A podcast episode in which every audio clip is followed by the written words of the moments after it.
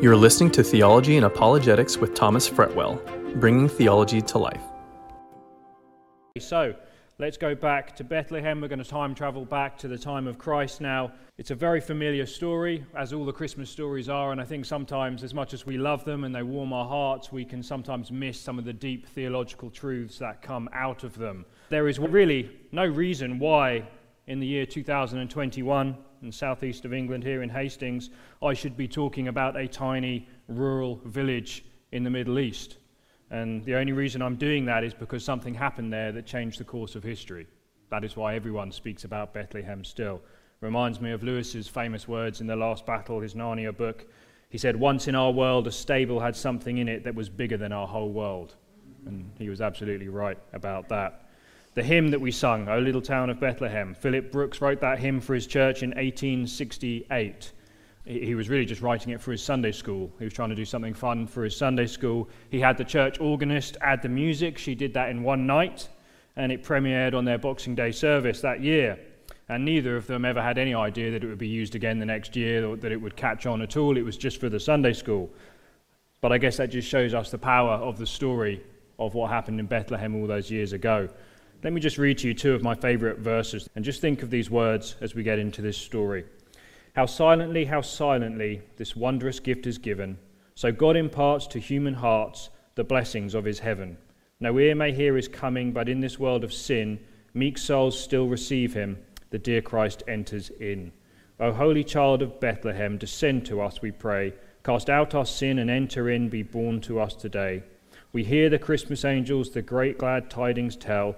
O come to us, abide with us, our Lord Emmanuel. I want to look at this story, and for me, I find it fascinating. I love these stories, the infancy narratives, as we call them in the Gospels, because you will see so many different strands of history, of prophecy, just converging upon this one spot in this one particular day. And I'm hoping I can bring some of that out for you today. It's basically you'll see God's sovereignty, God's providence over history, Yet at the same time, you'll see how he does this using the choices of men on this earth, unsaved men particularly. As the Apostle Paul said, when the fullness of time came, God sent forth his Son. And we're going to see just what that little phrase, the fullness of time, means this morning. So, what we're going to do is read the entire narrative in Luke chapter 2, verses 1 to 20. And then I'm going to go immediately on and read Matthew chapter 2, verses 1 to 6. So, I think they'll be on the screen if you have a Bible, Luke chapter 2, and this is basically both of the, the, the birth narratives that we find in the Gospels. So, Luke chapter 2. It says, Now in those days a decree went out from Caesar Augustus that a census be taken of all the inhabited earth. This was the first census taken while Quirinius was governor of Syria, and everyone was on his way to register for the census, each to his own city. Joseph also went up from Galilee from the city of Nazareth to Judea, to the city of David, which is called Bethlehem. And because he was of the house and family of David, in order to register along with Mary, who was engaged to him and was with child. And while they were there, the days were completed for her to give birth. And she gave birth to her firstborn son, and she wrapped him in cloths and laid him in a manger, because there was no room for them in the inn. And in the same region, there were some shepherds staying out in the fields and keeping watch over their flock by night. And an angel of the Lord suddenly stood before them, and the glory of the Lord shone around them, and they were terribly frightened. But the angel said to them, Do not be afraid, for behold, I bring you good news of great joy, which will be for all the people. For today, in the city of David, there has been born for you a Saviour, who is Christ the Lord. And this will be a sign for you. You will find a baby wrapped in clothes lying in a manger. And suddenly there appeared with the angel a multitude of the heavenly host, praising God and saying, Glory to God in the highest, and on earth peace among men with whom he is pleased. And when the angels had gone away from them into heaven, the shepherds began saying to one another, Let us go straight to Bethlehem then, and see this thing that has happened, which the Lord has made known to us. So they came in a hurry and found their way to Mary and Joseph, and the baby as he lay in the manger. When they had seen this, they made known the statement which had been told to them about this child, and all who heard it wondered at the things which were told them by the shepherds. But Mary treasured all these things, pondering them in her heart. The shepherds went back, glorifying and praising God for all that they had seen, just as had been told them. Matthew 2. Now, after Jesus was born in Bethlehem of, Ju- of Judah in the days of Herod the king, Magi from the east arrived in Jerusalem, saying, Where is he who has been born King of the Jews? For we saw his star in the east, and we have come to worship him. And when Herod the king heard this, he was troubled, and all Jerusalem with him. Gathering together all the chief priests and the scribes of the people, he inquired of them where the Messiah is to be born. And they said to him, In Bethlehem of Judea, for this is what has been written by the prophet, And you, Bethlehem, land of Judah, are by no means least among the leaders of Judah. For out of you shall come forth a ruler who will shepherd my people, Israel. Now, that is the story of Jesus' birth combined from both the Gospels. And as you can see, the wonder in that story, Mary wondered, she treasured these things in her heart. The shepherds glorified God, the angels came to earth and sang that heavenly anthem, which is actually the only time we really find that happening on earth. We see glimpses into heavenly realms occasionally, Isaiah 6 and Revelation, where we see the angels and the heavenly host praising, but this is one of those times where they came to earth and they did it in front of these shepherds. Something amazing happened all these years ago. We see some wonderful characters we see the shepherds, we see the wise men, we see Herod, we see Caesar, we see all these different people from all these different empires and histories, all working independently, influencing each other to bring the fullness of times for the Messiah to be born. Make no mistake, God is in charge of history. History is ultimately moving to his ultimate fulfillment. You may have heard people use the phrase in this day and age, you're on the wrong side of history. You ever heard that?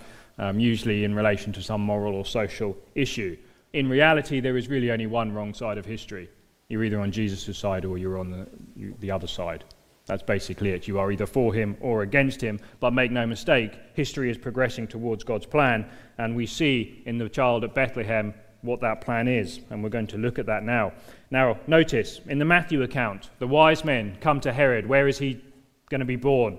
And they consult the scribes, the Pharisees, who consult, uh, consult the scriptures, and they quote Micah chapter 5, verse 2. If you have your Bible, you can turn to Micah 5, verse 2. This is one of the Christmas prophecies.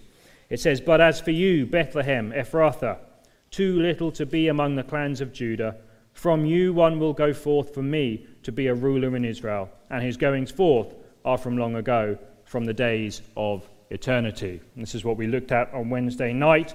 Micah is a minor prophet, again, writing hundreds of years before Jesus uh, was ever on this earth. The book of Micah is one of those books that's structured around a cycle of judgments and then deliverance, as a lot of the Old Testament is. He is prophesying to the kingdom of Judah, which is the southern kingdom of Israel at this time. They are in the south of Israel, and they are currently watching their brothers in the north of Israel, the northern kingdom of Israel, be overthrown by what at that time was the most brutal empire in the whole world, the Assyrian Empire. And they were going into captivity. Thus, if you were looking, it's not a far distance from the south to the north of Israel, you can pretty much do it in a few hours and your northern brothers are being overtaken by the horde of Assyrians and being taken into captivity, you'd imagine you'd feel pretty insecure at that moment. Your doom is pretty close. And Micah is prophesying to the kingdom of Judah at this time about their impending fate. However, often in the midst of these prophecies, he speaks of deliverance. And this prophecy, he is speaking of Israel's ultimate deliverance. And it is not a situation, it happens to be in a person. The hope for Israel is a person, it is one who comes from Bethlehem, and more precisely from the region of Judea. And it says, one who will be a ruler in Israel.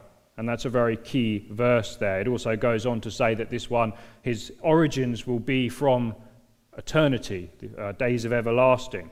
It speaks of the supernatural character of this person being born. We looked at this last week. Now, the prophecy speaks of this one who will rule Israel. And if you're speaking to Jewish people at this time and you're speaking of the Messiah who will come and rule Israel, the fulfillment of this would be in what they call the millennial kingdom, the time of the kingdom when the Messiah comes and sets up his kingdom. We speak of this as something that happens after the second coming.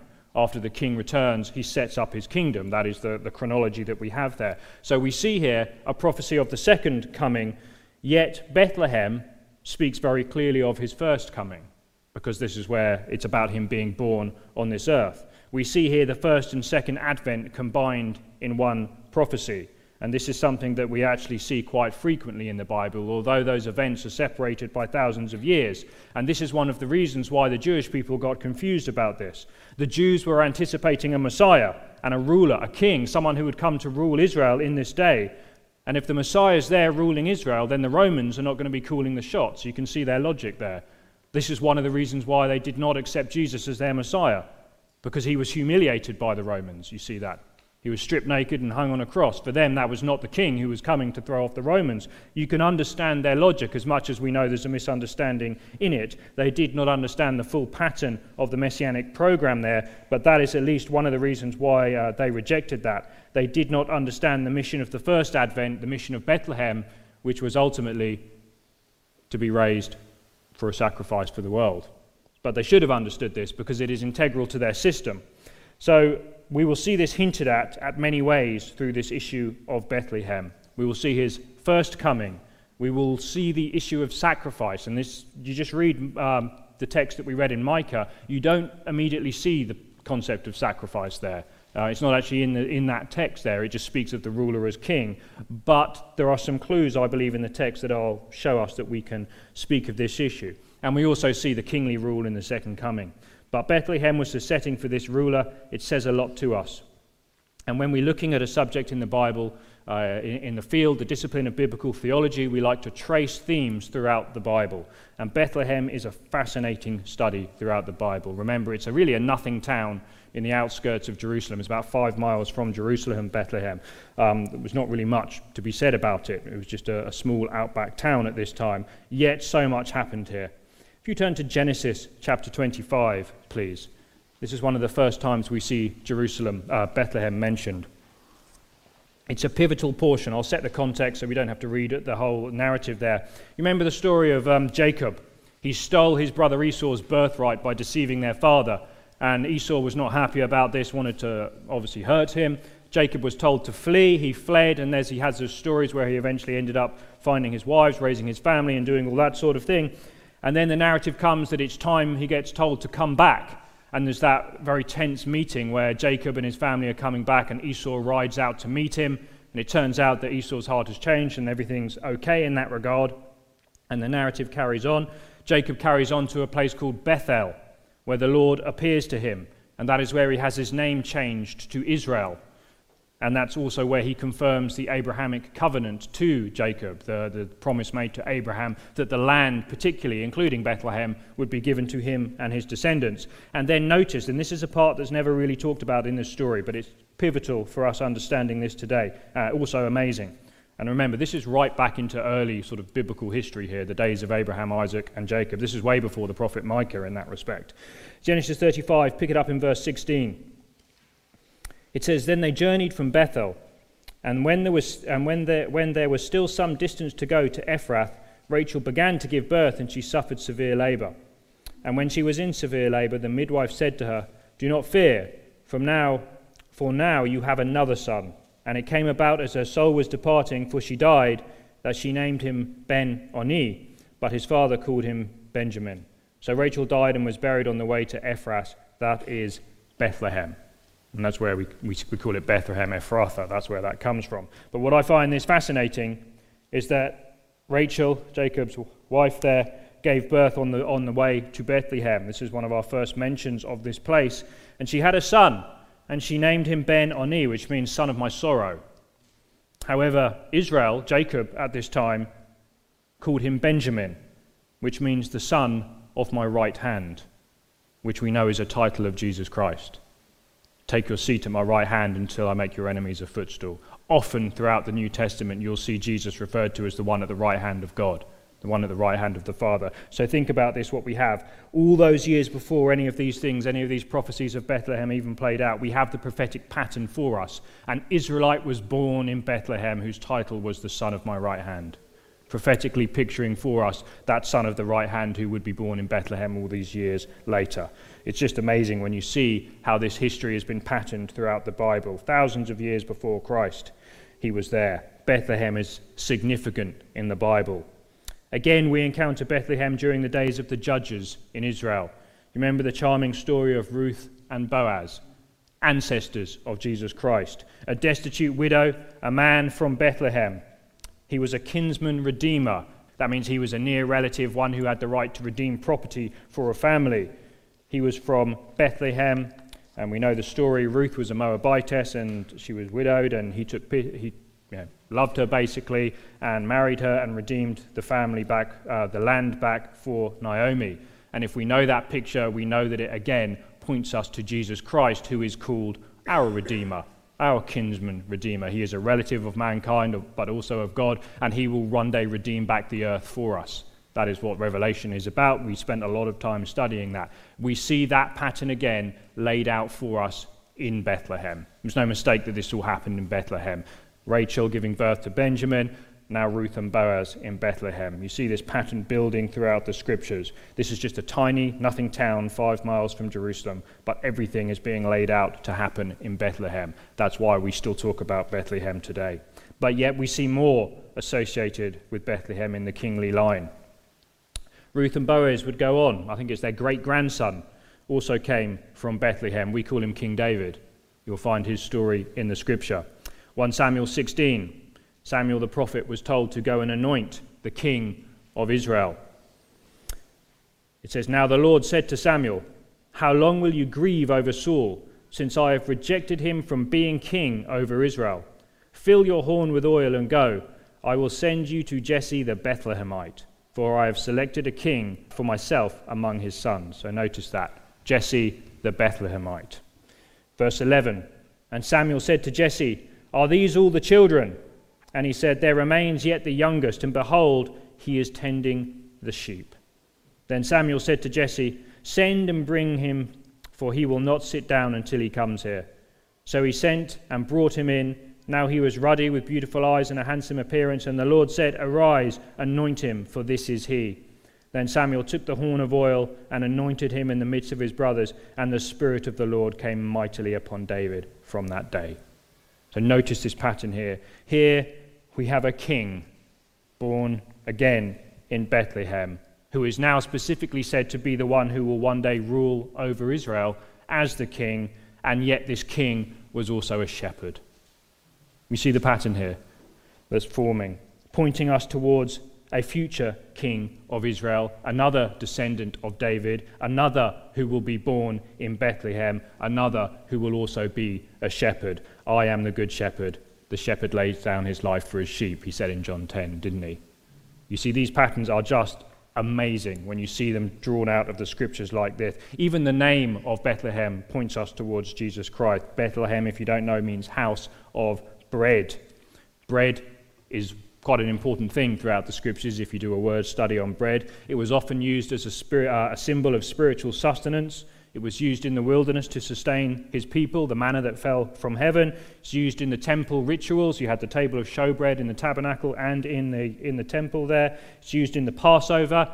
It was bread that Jesus picked up and said, This is my body, do this in remembrance of me. And he broke that bread. On and on, on it goes. And it's often said, when you eat this bread, Jesus actually, he changes it and he says, When you eat my flesh, he's making a very strong analogy that eating bread is symbolic of exercising faith in Jesus Christ. This is why in John 6, verse 47, he says, Truly, truly, I say to you, he who believes has eternal life. I am the bread of life. Your fathers ate manna in the wilderness and they died. This is the bread which comes down out of heaven, so that one may eat it and not die. I am the living bread that came out of heaven.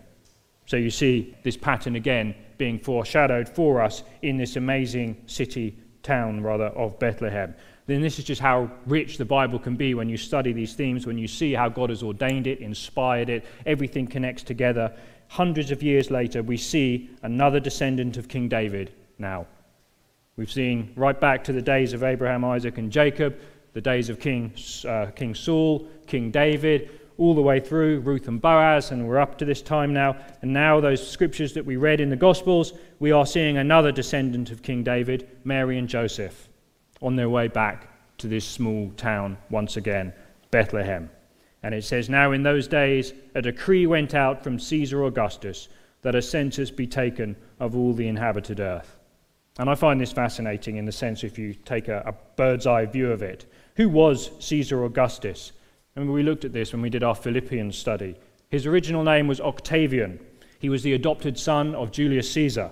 Most people know roughly the story of Julius Caesar assassinated, really led to the war between the Roman Republic and the Roman Empire. And Octavian fought a war that we call the Battle of Philippi against the Republican forces of Brutus and Cassius, and he was triumphant. And that was really the end of the Roman Republic, and that is what began the Roman Empire, which is what we read about in that first verse there. Octavian changed his name. He became the first Caesar, the first emperor and he was Emperor Augustus. And it was because he won that battle, because his adopted father was assassinated, that he started the empire, and that is why he had the power to issue a decree across the whole of the Roman Empire that everyone had to go back to their birth towns to take this census, this national census. God used that decree at precisely the right time in history to get Mary and Joseph back to Bethlehem at precisely the right time to coincide with her labor. You see, and you can't tell me that God is not in charge of history. I mean, this is, it's just uh, uh, fascinating when you see this. And we see this plan stretching back throughout the centuries in Matthew's account too.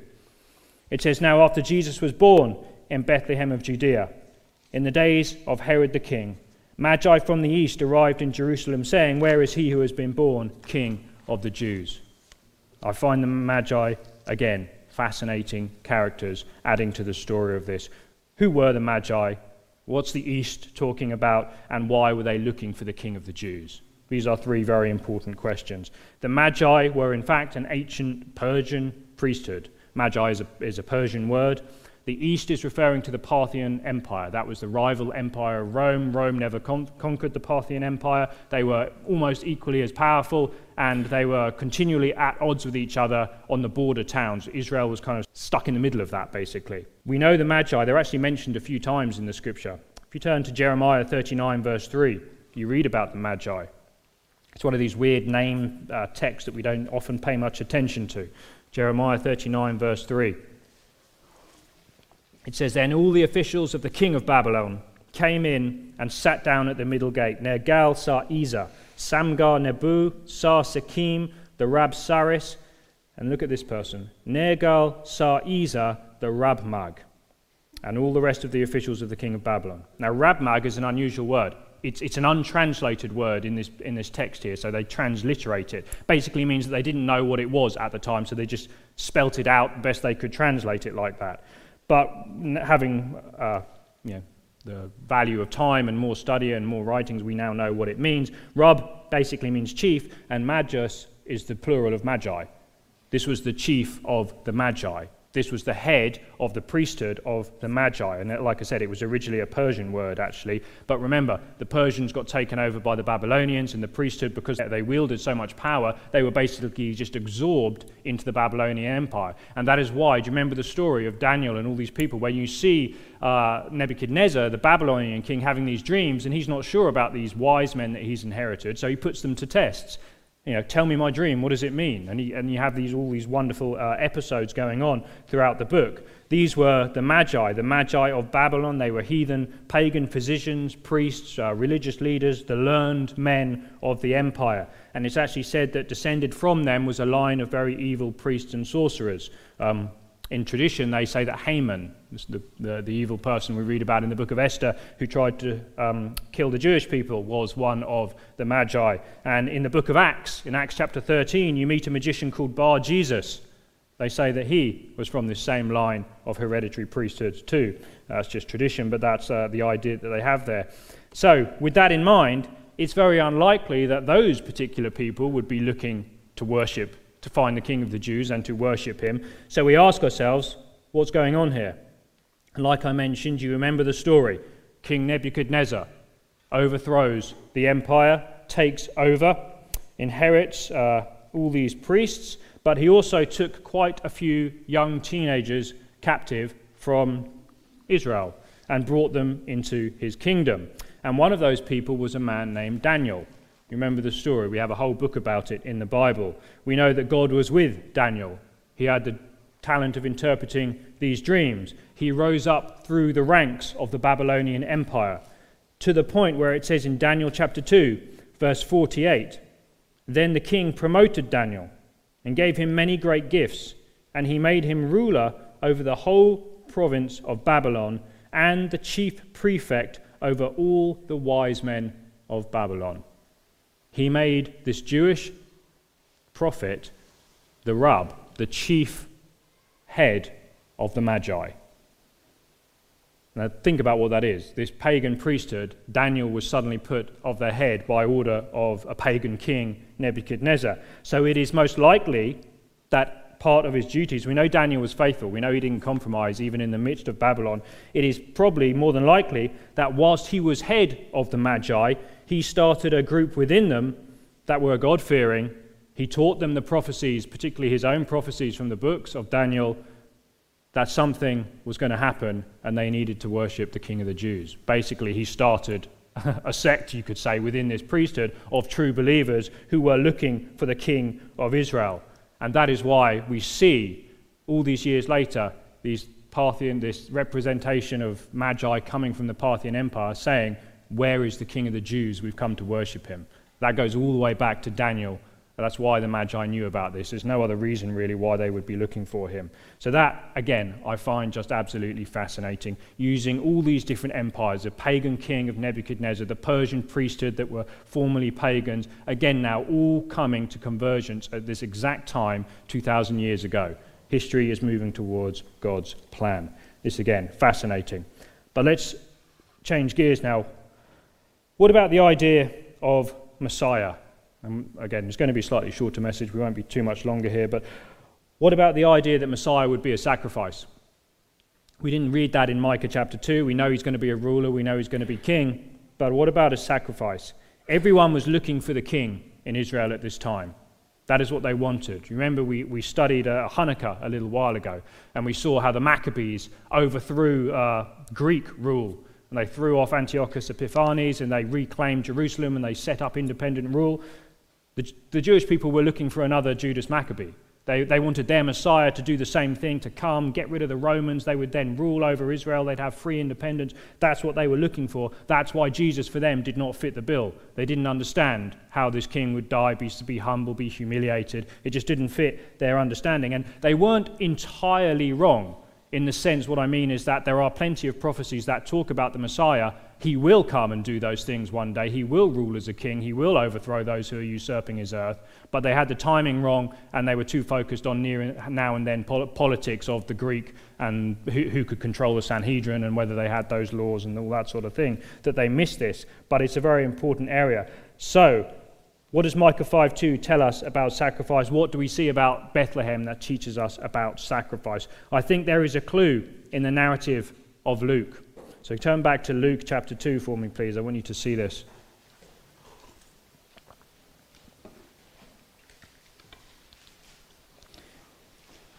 It says, In the same region, verse 8, in the same region, there were some shepherds staying out in the fields and keeping watch over their flock by night. Now, we all have heard about the shepherds. We've seen nativities, haven't we? We've seen the shepherds. Everyone knows about these shepherds. But there's some historical cultural background here that sheds an absolutely new light on why these shepherds, why these shepherds here. This is the greatest news in the history of the world that is just happening. You would think that it would probably be declared in Jerusalem. Really, the angels should have gone to the high priest, maybe. They should have gone to Herod. They should have gone to Caesar Augustus to say, Your time is up, the king is here. But no, they went again to the fields surrounding Bethlehem, to these group of outcasts, really, five miles from Jerusalem. Remember, at this time, shepherds were, were pretty despised in Jewish culture. It was not a, a sought after profession. There was very negative connotations with shepherds. They were unskilled, they were untrained men, they were always dirty, they always smelt, they were always on the fringes of society, they couldn't keep the kosher laws properly because of their profession, so they were always shunned, they were outcasts. Yet, there's something amazing about this. Why did the angels appear to these shepherds? Now, this was Alfred Edersheim, a Jewish believer back in the 19th century, who brings to light one regulation of the Mishnah. Now, the Mishnah is a collection of oral laws, oral traditions, dictates on how they obey the Torah, things that they do and don't do, uh, going back, uh, well, a long time, basically. And in Tractate 80, he brings out this, where he's talking about sheep and shepherds and, the, and how they should maintain their flocks.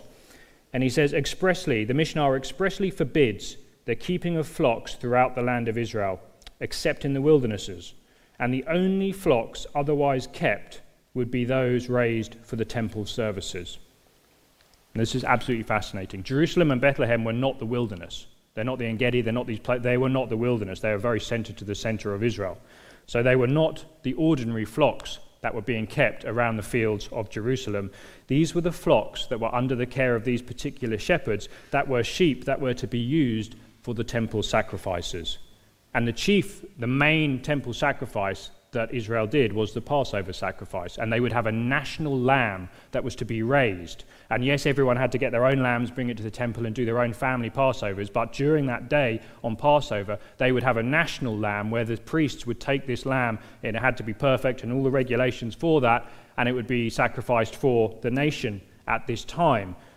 And that lamb would have come from these fields these fields five miles out of Jerusalem, the only, sheep, the only sheep that were allowed within such a vicinity of the, center, the urban centers of Israel at this time. And these would have been the ones that we would have been uh, looking at here. And again, I just find this fascinating. These were the lambs that were being raised, these were the shepherds that were raising lambs for temple sacrifices. And thus, I believe it is absolutely no surprise that the first people that the angels go to is these people who have dedicated their lives to raising the temple sacrifices.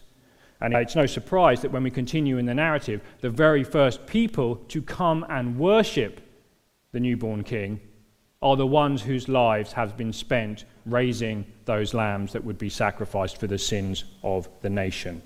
This is why I believe it's announced to the shepherds there. That is why these shepherds are so pivotal to the narrative, and this is how the concept of sacrifice is brought into the story of Bethlehem. You have, you have these temple sacrifice lambs, these shepherds whose lives have been devoted, they've been pushed out of Jewish society because of this, yet you could say they're actually doing the most important thing in the whole of Israel at this time, making sure that the nation had those lambs for sacrifices. And then you get these angels who appear to them in the, in the night time when they're doing what they do and announce to them that the Savior has been born. The Messiah has arrived. And this points to the fulfillment that the time of animal sacrifices would soon be at an end. No more would they be needed, these shepherds, to raise year by year these lambs for this ritual sacrifice. The Messiah has come, the King is here. This was truly good news and great joy for all people. And it's at this moment that we see the angelic chorus heard on this earth for the first time Glory to God in the highest, and, among, and on earth peace among men with whom he is pleased. Those temple sacrifices were made to make peace amongst God and the nation. The national Passover sacrifice was sacrificed for the whole nation. And now these angels are here telling these shepherds whose lives have been devoted to that the Messiah is here now, the Savior, and now he is here. Peace can be made between God and man, all men, through what this one is going to do. It's just wonderful. And we miss this quite often when we're telling the Christmas story. The wonder of this story is amazing. And then it's no wonder that we see the shepherds went back, glorifying and praising God for all that they had heard and seen, just as He told them. They hear this news, and then you, we read the narrative. We have to go to Bethlehem. We have to see this for our own eyes. They come, they see it, they worship, they adore, they leave praising God. And should that not be the pattern when we hear, when we encounter the living God, we worship, we adore, and we go away again praising? That's our story, really, as Christians on, on this earth. And one day, we know that this king will come again, and that will be a time of praising for us too. But I want us to step back now as I bring this together, just to think of all this with that bird's eye view. Thousands of years before any of this, in the days of Abraham, Isaac, and Jacob, the pattern of Bethlehem was set. We saw the son Benjamin, the son of his right hand. Think of what transpired from that, too. You remember the whole narrative. They sold Joseph. He had to go down. He was picked up by the slave traders, taken to Egypt. He rose up in Egypt to be the chief man in charge of the grain. The famine came across the land. Jacob, still in Israel, sent his sons to try and buy food to, to make Israel survive. And what was the story? Do you remember that? I won't go through the whole thing. But in the end, Joseph knew he wanted to see Benjamin. But Jacob didn't want to send his younger son Benjamin, so he held him back that first time. And then he did a trick, and he, he, everyone was in trouble basically. And he said, If you bring your youngest son here, I'll let you hear. And then Benjamin comes. He sees Benjamin. He weeps. And then Jacob ends up coming into Israel too when he knows it's okay. That was Benjamin that really was the instigator to that, the son of his right hand. And what did that do? That saved Israel. Coming into Egypt preserved Israel, fulfilled the prophecy where it says, Out of Egypt I have called my son. This is the pattern again for that being set here. All of those things happening at this time. This led, obviously, to the years of slavery. This led to the Passover, the Passover lamb that we've seen patterned, the bread, the Passover bread that we've seen patterned. This led to the Exodus. This leads us out into the wilderness wanderings, the manna that came down from heaven. This leads us out eventually back into the land under Joshua. This leads us to the time of King David, Moabitess, the Ruth. This again, a woman who married a Bethlehemite. On and on it goes, up to the prophet Micah. He was looking at the face of this uh, Assyrian empire and then we have the Persian Empire. We have the Magi. Then we have Nebuchadnezzar, the Babylonian Empire. We have Daniel, a little teenager being taken hostage that would one day rise up in the Babylonian Empire. He would start a sect by teaching biblical prophecy to this hereditary Persian pagan priesthood, and thousands of years later, we'd see them seeking the king of the Jews. Caesar Augustus. We've seen the Roman Empire now brought into this the Battle of Philippi, the assassination of Julius Caesar, Octavian's victory against Brutus and Cassius, the beginning of the Empire of Rome, and eventually Augustus's decree to bring the pregnant Mary all the way back to Bethlehem. Everything across history, thousands of years, different empires, different worlds, everything converging to fill the plan of God to bring the Jesus into the world. Like Paul said, when the fullness of time came. Everything that God had there. It's just amazing. Now, and I still, we've, I've only just given you a glimpse, really, of what I believe that term fullness of time really means. But hopefully, you can just see you, you have to bow before the king. Like, as I can say it like that. There's just no other choice when you see this is his world, this is history. And although Satan is active in this world, the prophecies of Bethlehem tell us one day the king is coming, he will be a ruler on this earth. And we know that. We're going through Revelation and studying this as we do it. But everything here converged in that small town of Bethlehem 2,000 years ago at the precise time. And what transpired there really set the course of history in a different direction. God is now reaching people, making them citizens of his kingdom in preparation for that day when he comes and sets up his kingdom. And this is good news to all men. Christ has come. A way to have peace with God has been made. Sacrifice for our sins. Through repentance and faith, we can be born again and become citizens of the kingdom. And this is what we sing about with all those carols. Christ is come. Hope was born. And I'll leave you with one question Are you ready for his return? We've read of the king in Bethlehem, and one day that king will come to Jerusalem and take his throne. And you need to be ready for that. Amen. You've been listening to Theology and Apologetics. This podcast is supported by your generous donations. To help us continue to bring you great content, please visit our Patreon site at patreon.com slash theology and apologetics. If you've been blessed by this podcast, please leave us a review and remember to connect with us on social media. For more resources, please go to theologyandapologetics.com. Thanks for listening.